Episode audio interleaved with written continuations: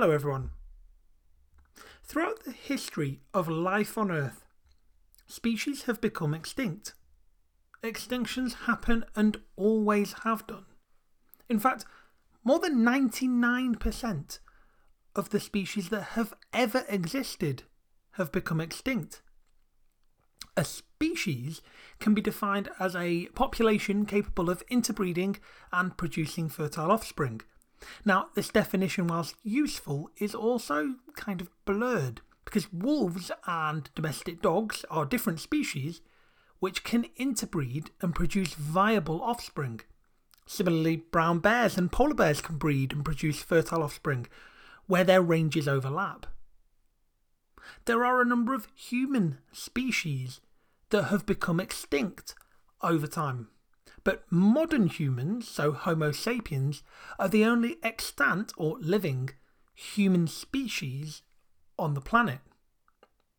Recent human activity has played a significant part in accelerating the extinction of species. However, humans can't be blamed for the dinosaurs' downfall, as we were still millions of years away from actually existing. It appears that a massive asteroid strike uh, was responsible for wiping out the dinosaurs. Now, whilst our hunter gatherer ancestors may have been a factor in the extinction of something, say, like the woolly mammoth, climatic change has also had a considerable effect. Now it appears that we are coming ever closer to finding techniques that will allow us to bring back species that we had thought disappeared forever. So the question is which species should be chosen? So, dinosaurs became extinct around about 65 million years ago, so it's unlikely that we will see any kind of Jurassic Park or Jurassic World happening. I mean, this is because DNA degrades after death, and the upper limit of, I guess you could say, usable DNA appears to be around from about 100,000 years ago. Numbers of the woolly mammoth started to drop about 20,000 years ago or so, and it became extinct less than about 4,000 years ago. Even woolly mammoth DNA from frozen bones is often of limited quality. It may also be contaminated with the DNA of microorganisms. Woolly mammoths are large, elephant like giants, uh, certainly newsworthy and appeal to a mass audience. I mean, they've been linked to a reduction in the release of CO2, a greenhouse gas, uh, but also the trampling action of these mammals on frozen ground actually prevents the defrosting of these areas, which contains vast stores of carbon. Passenger pigeons. I mean, now, now, now, it seems a bit of a, a jump going from woolly mammoth to passenger pigeons, but here's another example of a species that we could, in theory, bring back. Passenger pigeons were once the most common birds in the US in the 19th century. However, billions of the birds, not millions, but billions of the birds, were shot and netted, leading to a rapid extinction. Attempts are underway to resurrect the bird, but there are concerns about its impact on fruiting trees on which the birds would feed. Then there's the dodo, which I'm sure many listeners have heard of. The dodo is an intriguing choice for de extinction as such. The return of the dodo to its original habitat in Mauritius could lead to an, I guess you could say, an embarrassing re extinction for the species. The island of, the, of Mauritius is still riddled with predatory cats and rats, which were accidentally introduced by humans in, we think, around 1638 39. The rats and the cats ate the dodo eggs, ultimately leading to the bird's rapid extinction over, um, I guess, a 25 year period. Then there's the auroch. The auroch are the wild ancestors of all of our cattle breeds. Large, wild cattle could help to improve the, di- uh, could say the natural dynamics of certain ecosystems. Their feces can act as a fertilizer, and when they tramp down soil, they help to bury and disperse seeds that have passed through their gut. Dutch scientists, interestingly, are uh, currently trying to reverse the extinction of the auroch. However, ecologists argue that cattle are already too numerous. Cattle contribute significantly to global warming, since they produce a vast amount of methane.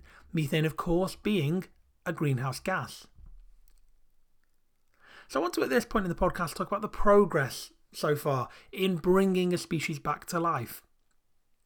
And, well, to address this, we need to consider the process of cloning. Cloning of the Pyrenean ibex, for example, the uh, Bucardo, a, a wild mountain goat, was undertaken in 2009. The ibex was hunted to extinction by, of course, humans, as it seems to commonly be the case at the turn of the millennium. Scientists cloned the ibex using DNA preserved from the last member of the species and used a surrogate goat mother in a procedure quite similar to the cloning of Dolly the sheep that you might be aware of from 1999. Unfortunately, due to a lung deformity, that young ibex died just a few minutes after birth. The cloning process would not be suitable for species such as the woolly mammoth since the procedure needs a preserved, living cell. Also, cloning is incredibly difficult with bird species. This is because by the time that the egg is laid, the embryo has already it's already made up of at least at least 80,000 cells which have begun to what we call differentiate and then eventually those will specialize into cells with particular functions. Let's talk about selective breeding. This is something that I commonly teach to uh, multiple years in school. Selective breeding is ultimately a way to, if you take the parents, let's say, for example, and you breed them together, you are ultimately trying to produce offspring with desired characteristics or traits, but there's no guarantee. Selective breeding is a method to breed organisms together, not just animals, but also in plants, in the hope that your offspring that you produce will kind of get the best of both uh, parents. But unlike genetic engineering, there's no guarantee with this. Scientists are aiming to develop a version of the auroch through selective breeding. This ancestor of modern day cattle could be brought back through a backbreeding program. So, this program will use existing cattle breeds with characteristics similar to those of the aurochs. For example, cattle with curved, uh, longed horns and dark coat colours. Since modern cattle have descended from the auroch, much of the, much rather of the genetic material of this ancient species should still be found in modern day cattle. By breeding over successful generations, scientists should be able should be able to produce offspring or something, I guess you could say, that looks like an auroch, while not actually being a true genetic representation of that particular species. Let's for a minute think about how we actually go about reconstructing genetic material. Using techniques like CRISPR Cas9, and uh, there is a podcast on the Kaitos Biology channel all about the biology behind CRISPR and this particular technique, uh, which is worth a listen. Well, using techniques like it, it may be possible to. It sounds a very odd way of saying this, but cut and paste say, an elephant genome and insert existing mammoth genetic material. CRISPR DNA is found in the genomes of bacteria. The bacteria ultimately use guide RNA as such from this to cut out parts of the virus and to recognize the same virus in future. Scientists are presently working on African elephant genomes. They're editing the elephant DNA in order to produce mammoth like hemoglobin and cells capable of making thick mammoth like hair. Both of these features would be essential when releasing the mammoth, or, a mammoth like elephant, back into a cold, tundra like environment.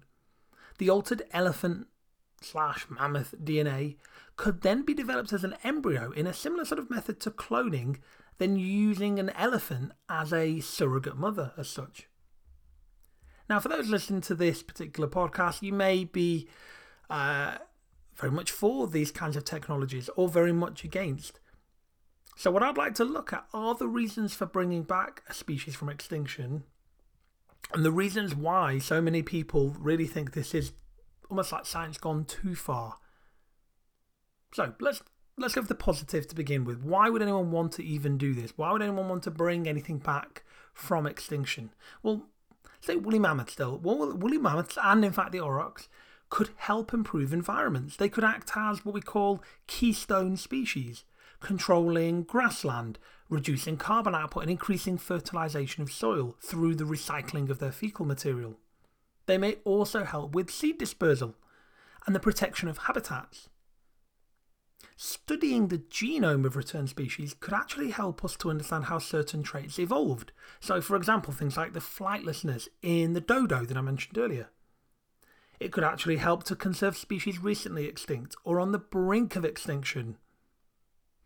It could stimulate further public interest in conservation projects and attract funding for such ventures. And returning species that humans have rendered extinct may help to redress some of the mistakes of our own past.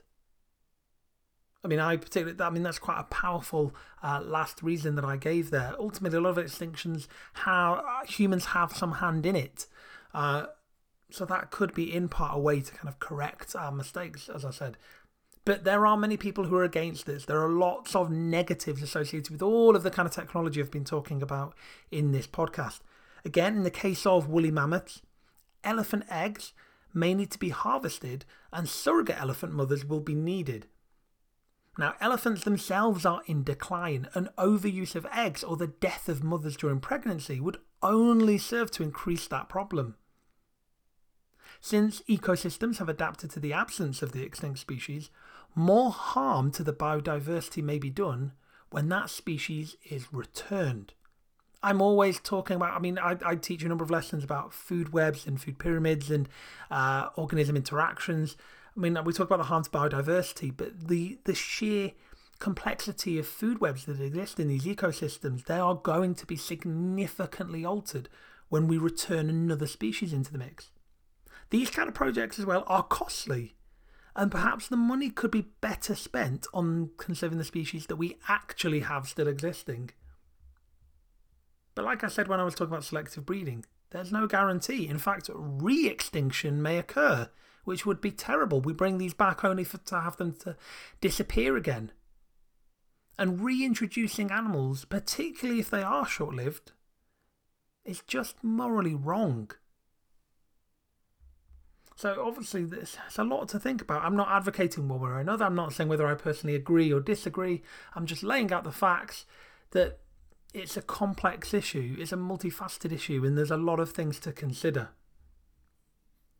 De extinction is, I mean, we can't argue this, it is an exciting area potentially full of promise. Scientists are using cutting edge tech to make breakthroughs that, you never know, may one day result in extinct species appearing once more in their natural habitats. But this is going to take time. And conversely, critics of the de extinction programs will point to the fact that the first resurrected mammoths will be more elephant like than mammoths, or the first aurochs more cattle like than the originals. Scientists are edging closer to their goals though, but it, we're not going to maybe, maybe we will, recreate exactly what it is we're looking for. Although, as a lot of my students say to me when we discuss these kind of issues, it is just really a matter of time until we crack this and until a species really is brought back from extinction. What do you think?